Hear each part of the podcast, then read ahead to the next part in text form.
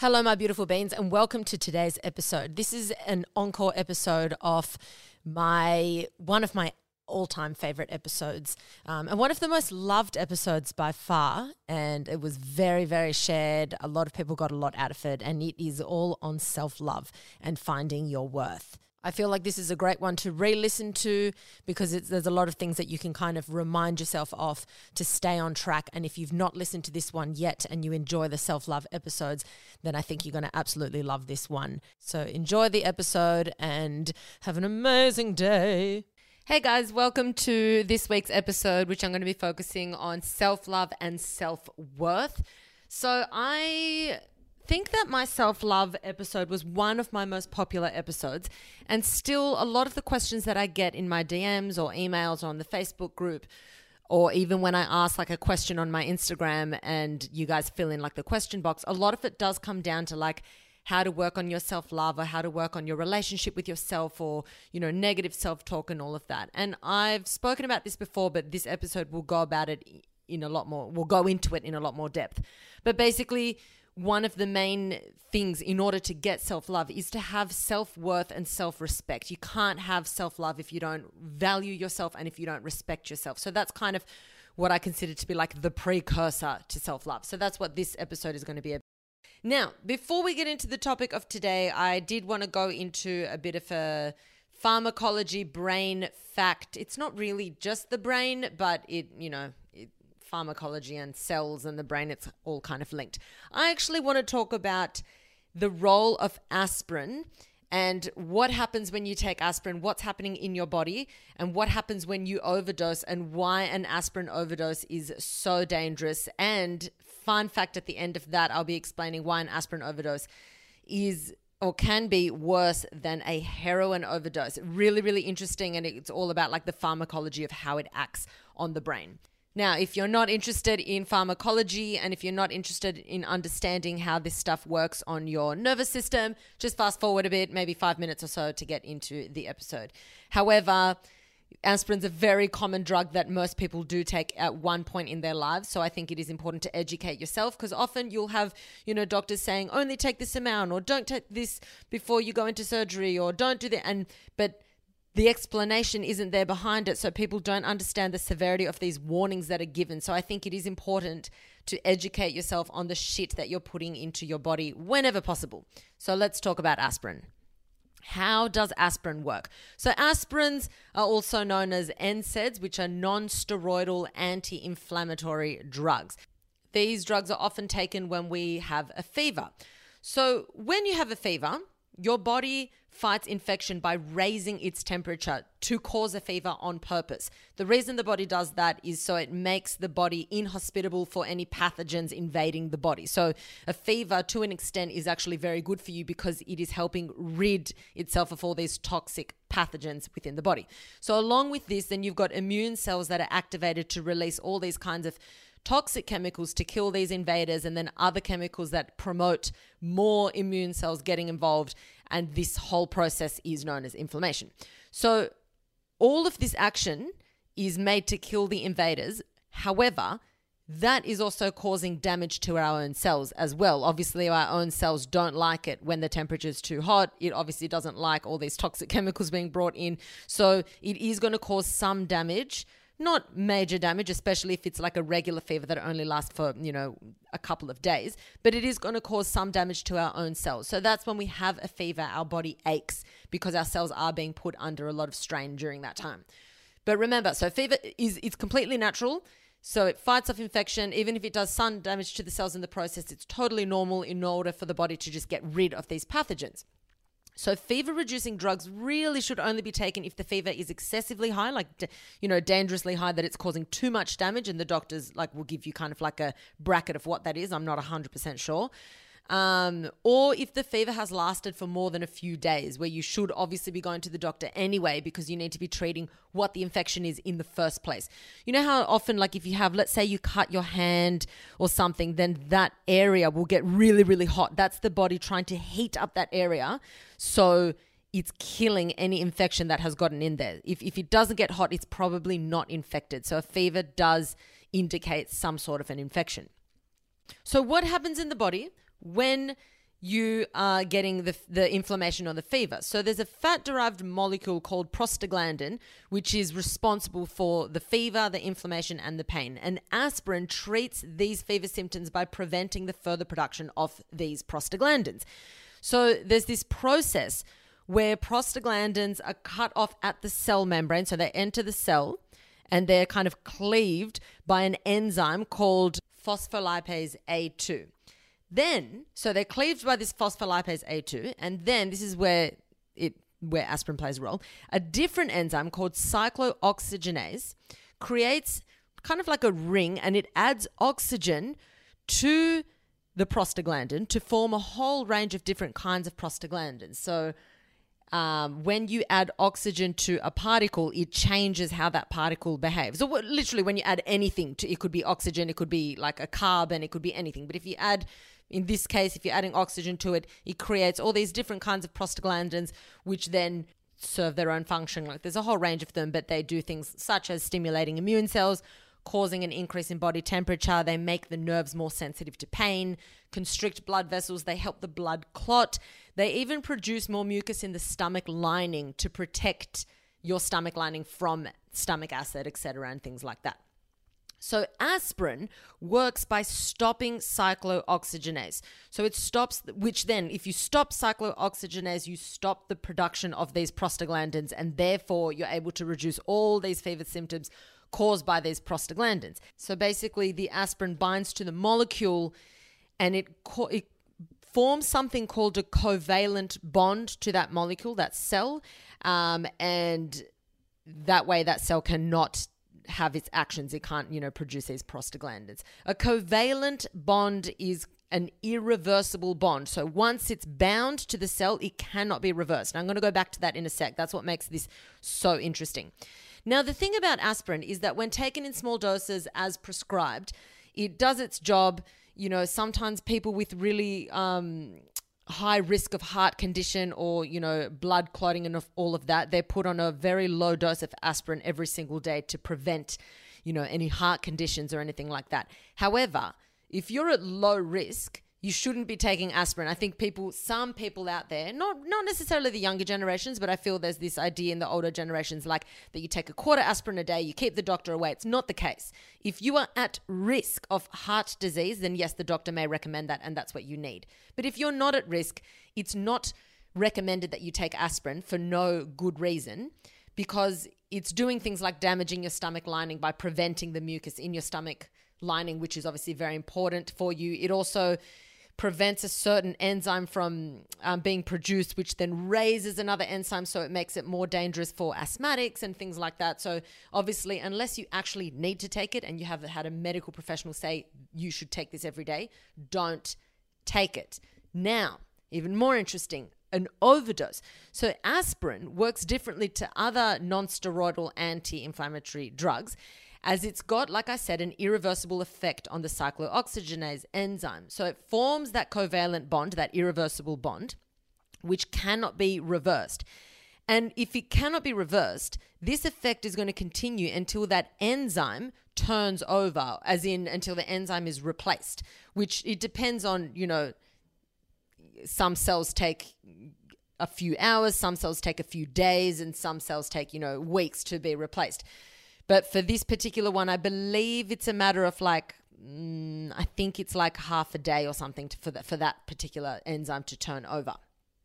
The problem here is if you take too much aspirin and you're getting way too much blood thinned, then what happens is you've got really, really thin blood. You're not able to, you know, clot with the platelets that you need to be clotting. And this is where you can get um, breathing difficulties, breathing through areas through the uh, the brainstem, which regulates, you know, heart rate, breathing, blood pressure, all of that, and that's where you can actually have such a big enough overdose that you can die. The issue here is with something like a covalent bond is that once you take the drug, it cannot be reversed. So once you've taken this huge amount of aspirin, if you then if the doctors then try and intercept that person who's taken that massive overdose, you know how like some people might overdose by taking a huge amount of pills. The issue then is that the only way that they can intercept this overdose is by trying to stop your body metabolizing whatever is left in your stomach. So they'll try and either pump your stomach or pump your stomach full of charcoal and do certain things to try and stop the metabolism of this drug. But because that bond is irreversible, there's nothing that you can do to the actual aspirin that has already um, bonded with that enzyme. So that is why aspirin overdoses are so dangerous. Now, fun, interesting fact when it comes to a heroin overdose, which hero- heroin is, you know, considered like a really hard drug. It's like an opioid drug, which is derived from morphine. It's extremely strong. Obviously, it's, you know, very addictive drug.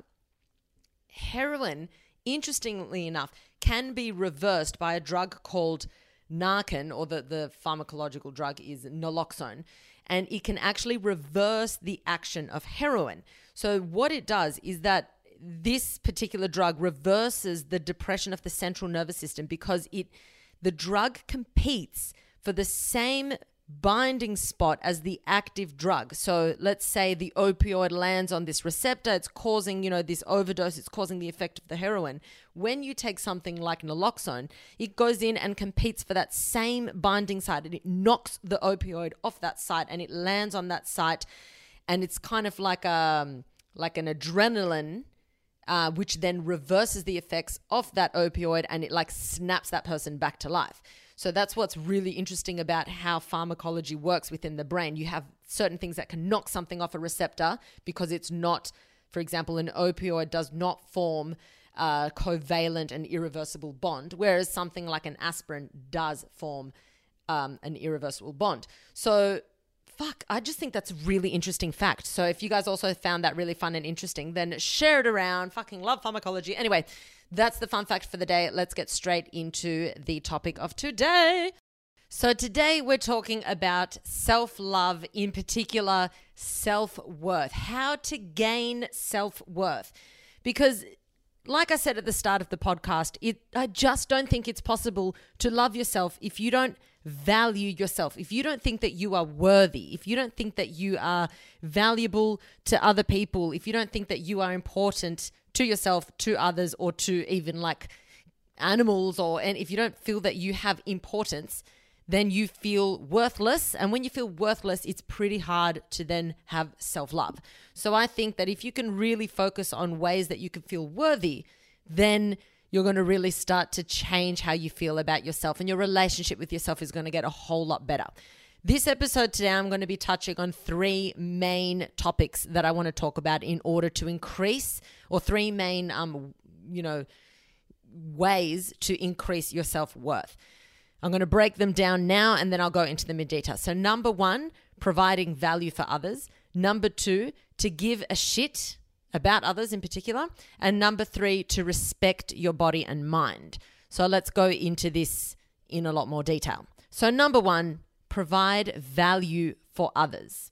Providing value for others, and again, this could be for the environment, it could be for animals, or it could be for other people, but it's this idea of bettering your relationship with the external, with external I'm for, for the purpose of this podcast, I'm going to be talking about human beings. I'm going to be talking about relationships with people. But if you have this with, you know, nature, animals, whatever, you also can gain a lot of um, self worth doing this as well. But for all the, the purpose of this podcast, the examples that I'm going to be using is with human relationships because that's the most common one here.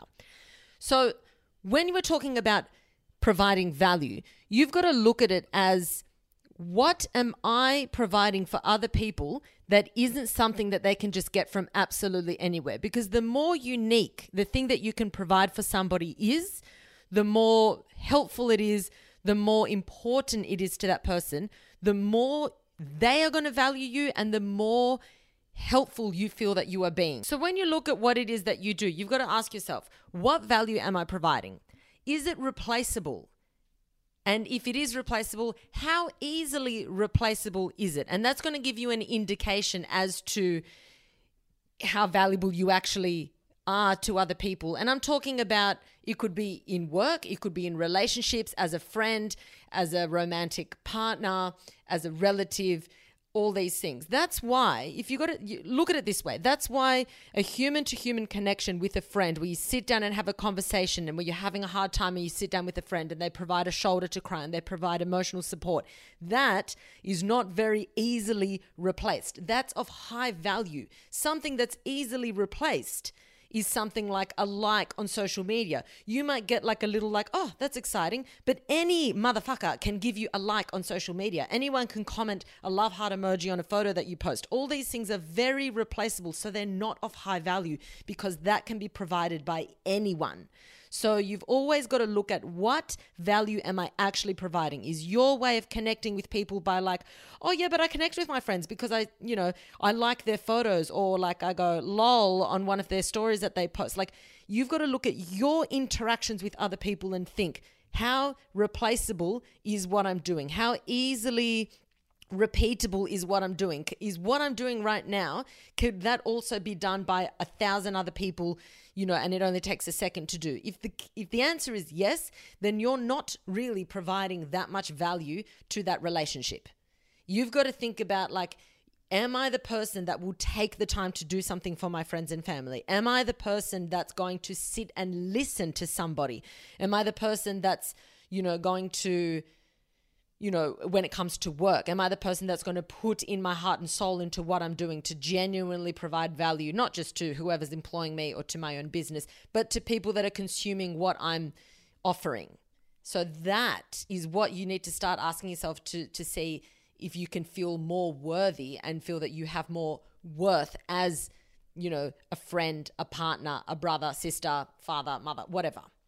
Now, it might sound a little bit cutthroat and it might sound you know, mean or whatever, but that is just a fact of life. Take a look at the people that you are the closest to. Who do you value the most? Genuinely, who do you value the most? Sit down and have a think about it. Is it the people that, you know, are just good times friends, the ones that are like there for when you want to go drinking, there to comment on your photo, there to like your photo? Or are they the ones that when the chips are down, they are there? They're, they're, you know, knocking on your door, being like, hey, let's talk. They're calling you. They're like, are you okay? Let's have a chat. I'm, I'm checking in on you. I'm going to call you. If you've gone through a breakup, are they the ones there listening to you repeat yourself again and again and again, even if you're so annoying, but they just want to be there because they care about you? They care about you going through a hard time. Are they the people that when you're succeeding, they are there wanting to build you up, helping you go further, giving you connections, trying to help you win at life? All these people offer extremely high value and are not easily replaced. So you can do a bit of an inventory into all your friends. And there are some friends whose actions are replaceable, and there's some friends whose actions are not replaceable. So I don't want to say that humans are replaceable, but actions definitely can be replaceable or irreplaceable. Now I look at it as I always compare it to kind of like um, what value you provide when you you know, with people's jobs. And that, that way gives you a good indication of why people are paid what they are. Whether it's fair or whether it's unfair, this is how society runs. You are paid in accordance to how much value you provide. It doesn't mean that you're a better person or a worse person or whatever, but in the job that you're doing, you can pretty much get a good idea of what income you're going to make based on how much value you provide and how many people you can reach if the job that you are doing can be easily replicated by absolutely anyone and it takes zero effort and zero qualifications, then I would imagine that your pay rate would be pretty low. That's where minimum wage comes in because you're doing a job that's probably very easily replicated in general, not always, but in general. Then you look at other jobs where you are impacting a lot of people or impacting people by changing their life or a job that's taken you, you know, years to become qualified, like take like a, a, a a surgeon, um, a psychologist, an engineer. You know, you're impacting a lot of people. What you bring to the table, yes, it's replaceable, but it's not easily replaceable. So then your money then goes up again because you are offering something that takes a lot of effort. It takes a lot of persistence, discipline, drive to get you to offer that amount of money. It doesn't make you a better person, but you are offering something of more value because it's harder to replace you. And then take it to the next level altogether where you're talking about there are certain people that hold roles that are pretty much irreplaceable. And again, it doesn't mean that you're a better person, but you're talking about things like certain actors, certain comedians. There are certain comedians that have lived and died who were absolutely could not be replaced. Look at Robin Williams, for example. You know, there, there are artists out there who they provided something so unique that no one could ever truly replicate it. You also get it with, you know, a handful of athletes that they're just like, they look like they've come from another planet and they feel so irreplaceable because what they offer is absolutely unique. And if that team lost that athlete, they couldn't just easily replace them, no matter how many millions of people are trying to do what that person is doing. So then those people are the ones making insane amounts of money because the people that they're working for or the teams that they're working in think that they are of that big value and they impact that many people around the world whether they offer them you know escapism because that you know a comedian makes people forget about their worries for the moment that they're listening to them or an athlete gives someone excitement if you're you know if you're supporting that team and all of the what that person has to offer um, is pretty much irreplaceable. So i always look at like what i have to offer in relationships. I kind of like scale it to something like that. Again for the millionth time I'm not talking about are you a better person? Are you no, it's what value are you providing to someone else? So now use that analogy of careers and jobs and work and put that into how you are as a person and what value you provide to other people. Are you always bitching about people? Are you always whinging? Are you the whinger in the group? Are you the one who's always tearing people's ideas down? Are you the one who's always like if someone if something good happens to someone, then you have to quickly find something like negative to say about that person or if someone seems really happy on social media, you're the person to be like, "Oh, well they're probably miserable behind closed doors." You know, like when someone wins, are you there celebrating with them? When someone is sad, can you be bothered to take the time and sit with them and be their shoulder to cry on? Can you be bothered that after that sad moment has happened to continue to check in on that person for the next week, month, year when something bad has happened? If you have someone who's going through a hard time, what value do you provide to them? Are you someone that's super replaceable? semi replaceable or irreplaceable. I can guarantee you the more irreplaceable you become to the people around you because of the value that you provide to that person's life, I can guarantee you that your self worth will go up because the people around you start to value you massively. They start to see the impact that you have on their lives and they know that that is irreplaceable. They value that. And you would know the same because I can assure you that you can think of at least one person in your life that is irreplaceable that you would you can't think of anyone that could replace them because of the value that they offer in your life or what they provide for you. So how are you like that to other people? and how many people do you impact that way? And if it's not many, great. This is the starting point, and this is how you can start to turn things around and think maybe the reason I don't value myself is because I'm not putting in that much effort to make other people feel loved or cared for or supported when necessary. It's weird but amazing how the more you try and help and lift other people up, the better you're going to feel about yourself. It truly is. It's like this whole charity thing. So many people feel so much better when they give to someone else. It makes them feel good. So whether they do it for a selfish pers- purpose or whether they do it for a selfless purpose, they're still feeling so much better when they give back, when they give money, give, you know, um, their time, give assistance. A lot of people do that because they know it builds them up and makes them feel good. So that is the number one thing that I want you to take a look at. Um, do you provide value? Okay. And then you can do it. Uh, uh, for me, the most important kind of value is in relationships. That for me is number one. But then I also really find that if you can stretch that across to as many areas of your life as possible, the better you're going to feel. So for me, I find that, you know, I've been very, very, very, you know, grateful that my career, which is, you know, doing this podcast and the studying that I'm doing and all of that, does provide value for other people. So while I can be focusing on the value that I can provide for the people that are close to me, I also feel really excited and really happy all the time because my job also does provide that value. So you can kind of maybe have a look at your career because a lot of people get really stuck um, with their lives because they're kind of like, I don't know if this is the job that I want to do. I don't know.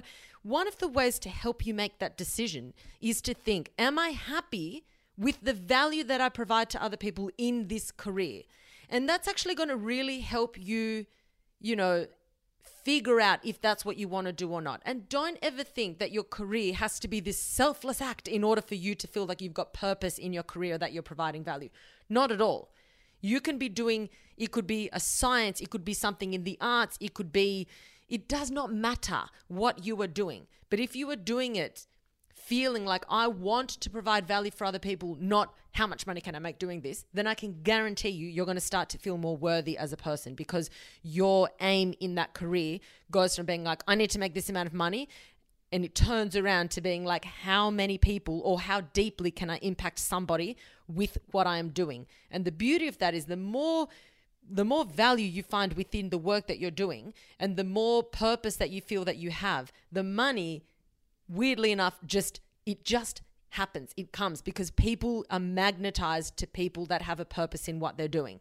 People are magnetized to this energy of like, I'm doing what I should be doing. This is my calling. This is what I have to do. I'm passionate about, you know, helping these people or doing this thing or whatever that you attract like-minded people and that's where you can expand on your business and whatever. You know, I honestly can speak from experience when many times in my life I've thought, maybe I should start this, maybe I should start that. I want to make more money than what I'm making. What if I had this side hustle here? What if I did that?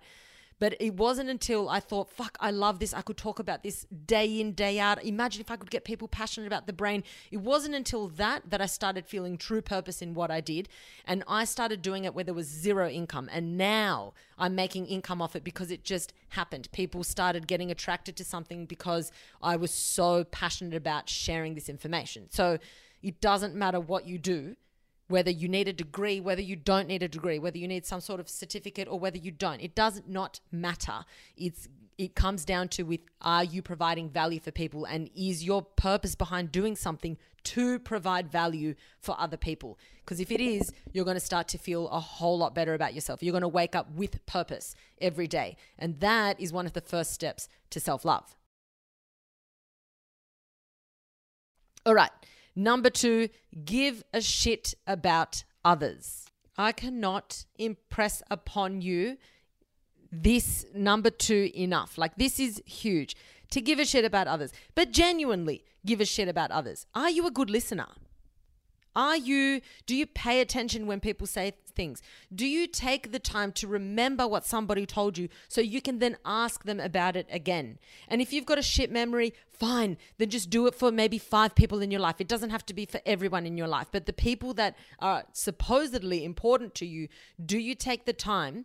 to care about what they're telling you, that you're interested, you ask them questions. When you have a conversation, is it a two way street or is it, you know, about just you know problems or issues or yourself how how much do you give a shit about the people around you and what they're saying because for example i did this little experiment on you know for myself because one thing that I used to always do is like I'd be busy like replying to messages or emails or whatever. That every time I'd get into an Uber, I'd get in the Uber, sit in the back, say, "Hi, how's it going? Yeah, good," and I'd start responding to all my messages and whatever, and that would be it. So then last month I did this little experiment to see even if I'm not in the mood, let's just try every time I get in an Uber, which is quite often, to have a conversation with the driver.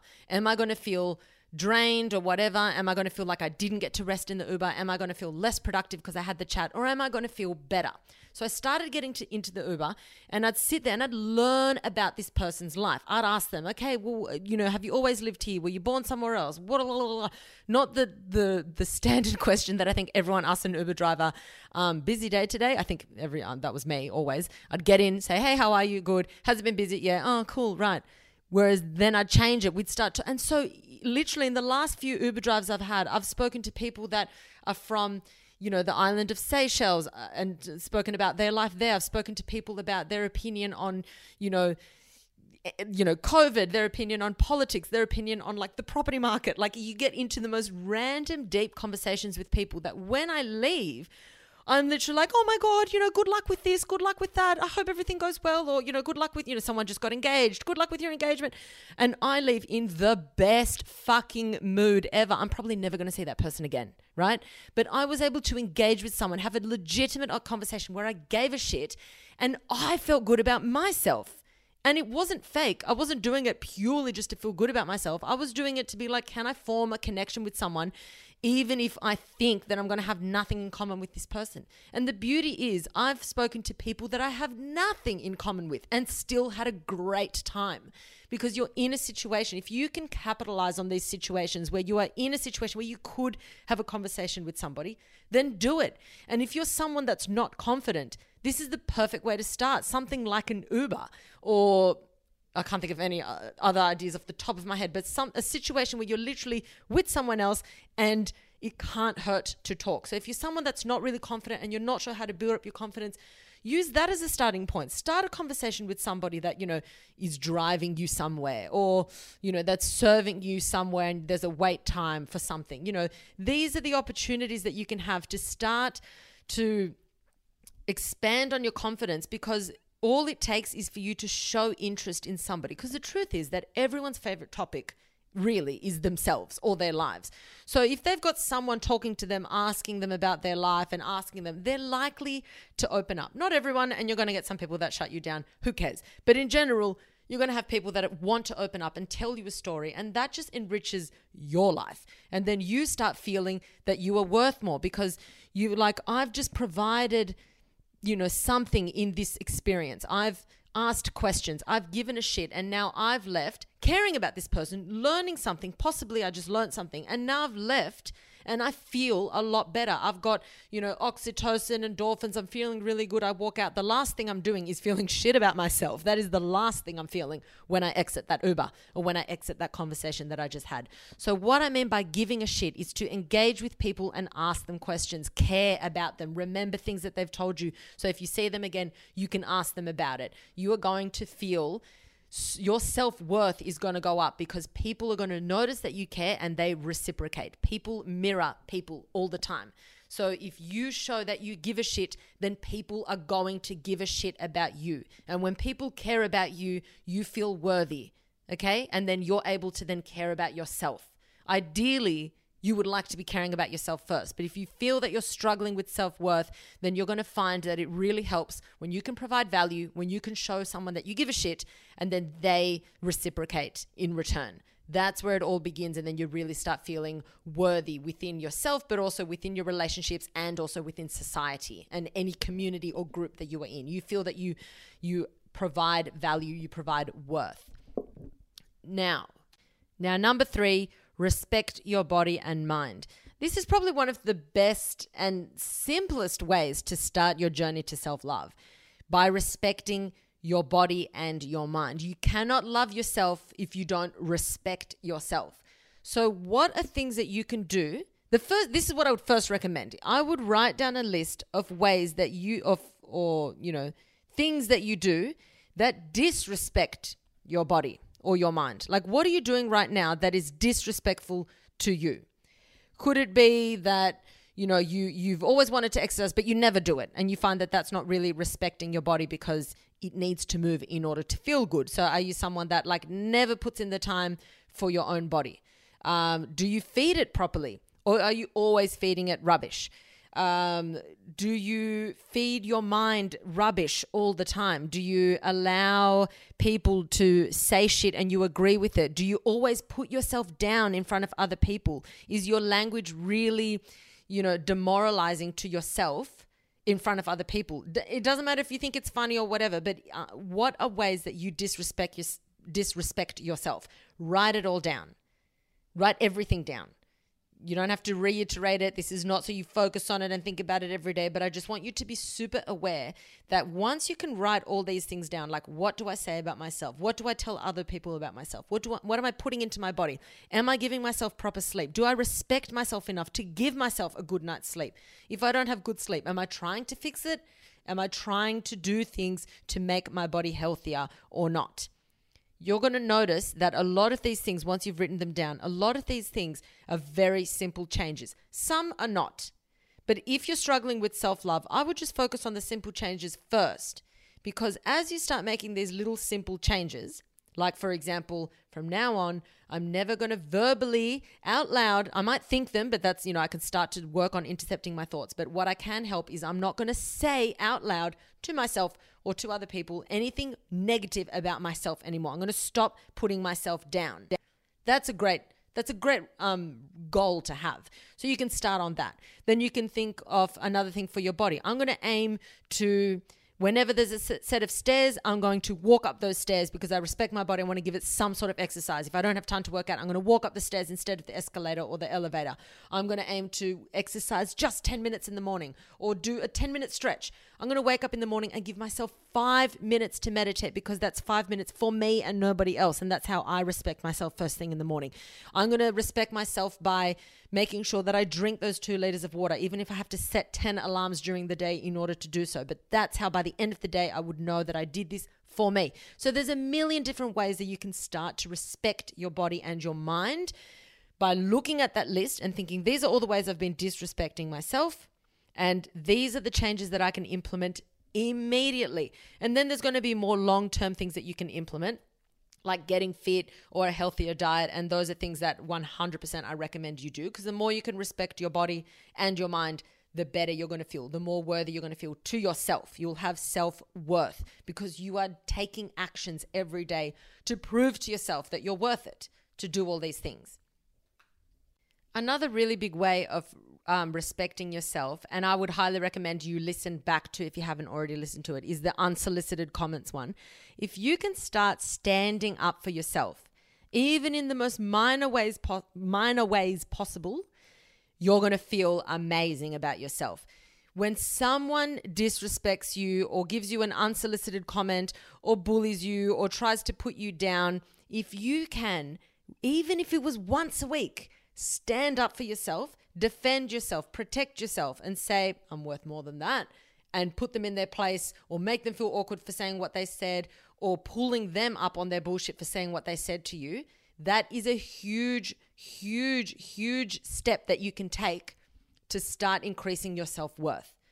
Because if you stand up to somebody and say to them, I'm not going to take that from you. I'm not going to take you to always calm, never angry. Like I said, like I'll go in depth about it in that um in the unsolicited comments podcast. I think that's like two or three episodes ago. Then you're going to genuinely, that person is either going to be like, oh, I can't do this anymore to that person. They're either going to feel very awkward and not want to communicate with you because they feel uncomfortable, or they're going to start to respect you, right? When you command respect, you then start to respect yourself. It's this like I want to say vicious circle. I don't know if it's vicious, but it's a circle that feeds itself. It's this idea of like, if I'm commanding respect, people respect me, I'm going to respect myself more. As I respect myself more, I command more respect. So it's not this thing of demanding respect because that kind of shows that you don't have um, strength in character or that you don't really truly feel confident within yourself. If you're saying to people, you have to respect me, you have to this, you have to that. No, it's the way you carry yourself. It's the way of saying, I'm not going to have you speak to me like that. I don't need your unsolicited comments. I'm going to make you feel awkward for saying that. Bang, bang, bang, bang, bang. I'm going to shut you down, shut you down, shut you down. I don't need your bullshit. Then you that is commanding respect. It's not saying you have to treat me like this. It's just saying I'm not putting up with this. And then they realize what kind of person you are, that you're not going to stand for that, that you'd rather not hang out with them and be and have less friends than hang out with someone who's a dud who's going to put you down. Things like that. If you start emitting that energy, that is a huge way of respecting your mind, your mental health. If you can start respecting your mental health as well as your mind, as well as your body, that is another massive step towards self worth. Okay, I did say that it was three steps, but I lied. There's a fourth step. It just came to my mind, and it's, it's so crucial that I can't believe I didn't think this because I've got my notes here and I always like write down in dot points what I'm going to talk about. And just before I had to like pause the podcast and I'm like, oh, step four, here's another one. So the last one, which I forgot to mention at the start, step four is always check in on yourself and see where and if you can improve. This is comes back to accountability, ownership, all of that, and growth. I think one of the basic human needs is growth. I talk about this in the past. There's even a podcast on self growth, I believe. Is there? Surely, if there's not, I'm going to do one like next week. But anyway, it's growth is one of the like the innate human needs that we have. If we are not growing, then we are stagnant and we are dying. So we always want to be growing, not just as people, as humans, but in our relationships, in our mental health, our mindset, everything. You always want to see progression in some way, shape, or form. So in order to do that, it does take you having a bit of an inventory into what's currently going on and where you can change and improve. You've always got to be looking at past behaviors and what can be changed because if you don't acknowledge it, you can't change it. So, like I did in step three, where I said, write down a list of ways that you're disrespecting yourself and where can you change. You can now be writing a list on all the three points that I've spoken about today.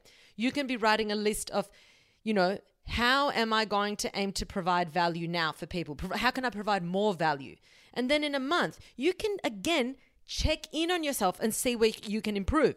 You can be like, I've been able to do these things and I feel like I'm providing good value, but could I be a better friend in this scenario? Or could I actually help this person here or not? There's going to be some things that you're absolutely slaying at, you're killing at, you're killing it you know, that needs no improvement because you're amazing and then you can work on something else. But in general, we can always improve, we can always grow, we can always expand on these things. And I feel that if your focus is always on growing and expanding and improving on what you're already doing, including how you treat other people in your relationships, again, your self respect, self worth, and self love is going to increase because you have a deeper sense of purpose and you're always growing. Your brain is going to behave very differently if you've got a growth mindset than if you're just stagnant. Because if you're stagnant, your brain can just focus on what is.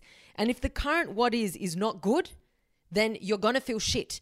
Like if if you're always if it's negative self-talk, if your relationships aren't good, but you're not trying to grow, nothing is going to change. So it's all well and good to have all these affirmations of like you are enough as you are, what you are is enough, feel enough. That's all well and good to say that, but I can guarantee you no one's felt better about themselves by reading a fucking meme that says feel good about yourself. You are enough with with who you are. That, that that doesn't fix the problem. Reading that, I can guarantee you, no one has read those fucking quotes and says, "Oh, you know what? Fuck, just read that meme. I am enough. I'm gonna feel great." No, you're gonna feel great by focusing on yourself and thinking, "Where am I growing? What am I doing, even for myself, even if it's not with my relationships? Where can I see growth for myself? Where can I have a proactive mindset where everything's, you know, like working towards something, purpose, purpose, purpose? That's where you're going to feel good. I'm not saying you need to be, you know, the hottest person or the richest person. I never talk about that being an important thing, but I'm talking about you have to always be focusing on growth in order to feel good. It's a human need. So to say, oh, fuck it, I'm enough as I am right now. I'm just not going to bother with anything else. That I can guarantee you right now, you're not going to feel great. Okay, so I'm not saying you're not enough. You are, but you need to be always focusing on growth, and you're going to fucking feel a lot better if you do that instead of you know focusing on what is and you know going round and round in circles only focusing on your life situation as it is and you know telling it as it is and only focusing on that instead of thinking about like expanding and growing the brain when you're in a growth mindset and when you're trying something new and when you're working towards something new and when you're learning, your brain is going crazy trying to make these new connections, trying to like um, consolidate new memories, trying to do this, trying to do that. It doesn't have time to be wallowing on shit, right? To be wallowing on these negative narratives that have been created either by you or by other people. It doesn't have as much time to make you feel shit about yourself because it's this proactive mindset. If you stop trying new things, if you stop trying to expand your horizons and make new connections, whether with people or at a job or with nature or with your own body, if you stop doing that, then your brain stops being in that growth mindset, that proactive mindset, and it reverts back to this reactive mindset where it's only focusing on what is currently there. So, that is what I want you to be focusing on. Always think about growth. Are you providing value? Do you give a shit about others? Do you respect your body, your mind, and your mental health?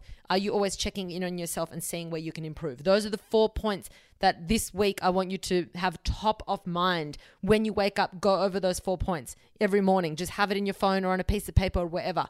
Wake up, have a glass of water, and ask yourself those questions Am I providing value? Do I give a shit about others? Do I respect my body and mind? And how can I improve myself today? Ask yourself those questions in the morning and at night. So it's top of mind, and the way you interact with people is hopefully going to change because of these questions that you've asked yourself. And you are guaranteed going to feel so much better about yourself, who you are, what you provide for yourself, and what you provide for the people that you care about. Amazing, guys. As always, be kind to yourself, be kind to your brains. Feed your brains with knowledge, guys. Keep expanding, expanding your brains, expanding your memories, your knowledge. Go and live your best life. Love you all so much. Don't take shit from anyone, especially don't take shit from yourself. Danke!